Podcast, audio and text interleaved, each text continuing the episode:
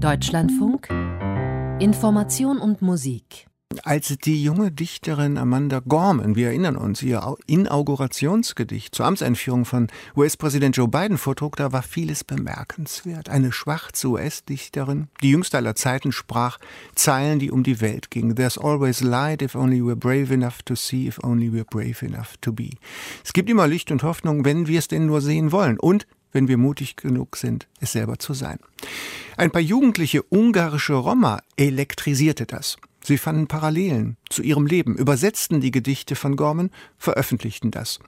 Und Clemens Ferenkotte berichtet nun über ein ungewöhnliches Buchprojekt. It was a whole bunch of feelings together because I felt understood and I also felt like es waren alles zusammen ganz viele Gefühle, weil ich mich verstanden fühlte. Und ich fühlte auch, dass ich verstehe, was sie sagt und was sie sich wünscht, was in der Welt geschehen sollte. Das war ein wichtiger Augenblick in der Geschichte, weil sie bei der Vereidigung des Präsidenten sprach. Ich fühlte, da passiert etwas und es ist wichtig, in dieser Zeit dabei zu sein. Something's happening and it's important to, to be present at this time.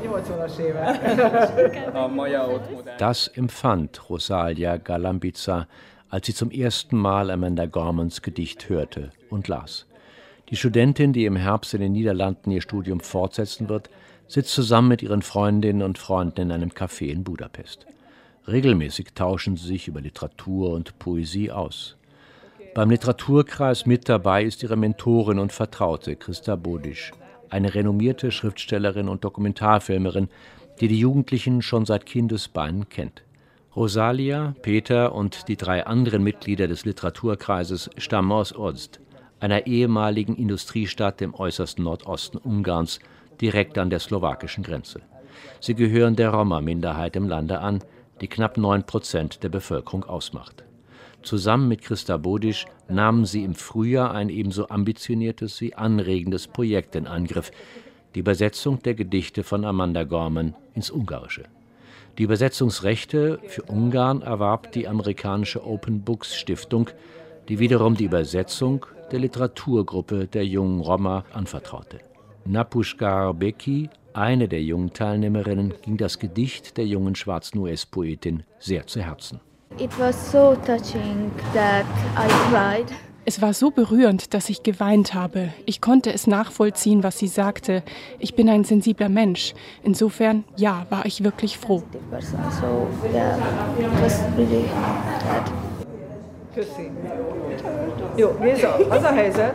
Gedichte, davon sind die jungen Mitglieder des Literaturkreises überzeugt, sollten eigentlich nur von Menschen in andere Sprachen übersetzt werden, die ebenfalls Gedichte schreiben.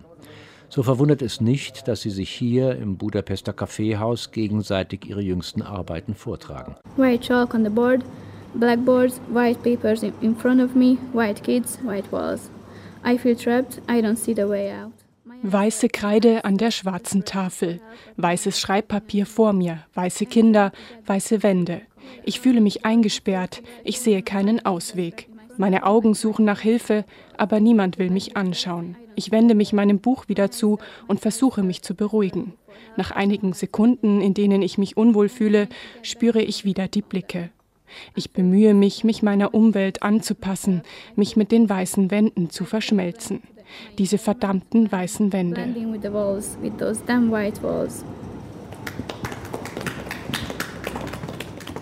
Wir gehören dazu, so heißt ihre Stiftung, die die Autorin und Dokumentarfilmerin Christa Budisch vor acht Jahren ins Leben gerufen hat, um Roma-Kinder in der früheren Industriearbeiterstadt Oss im Nordosten Ungarns umfassend und über alle Altersstufen hinweg bis zum Abitur und noch darüber hinaus zu fördern und zu begleiten. Die promovierte Psychologin ist davon überzeugt, dass die Übersetzung der Gorman-Gedichte durch ihre junge Literaturgruppe weitreichende Auswirkungen haben kann. Das Gorman-Projekt ist deswegen wichtig für uns, weil es meiner Meinung nach dazu beiträgt, eine gesellschaftliche Relevanz zu kreieren. Und wie ich gemerkt habe, denkt Amanda Gorman als eine Aktivistin auch so. Es ist wahnsinnig wichtig, Leute vorzulassen, die keine Chance bekommen haben, sich in der Kunst oder in der Gesellschaft zu äußern. Dieses Konzept liegt ihrem Programm zugrunde, mit dem Christa seit ihrer ersten Begegnung mit der ehemaligen Industriestadt angefangen hat. Ende der 90er Jahre war das. Christa wollte einen Dokumentarfilm über die Lage der Roma in Ost machen.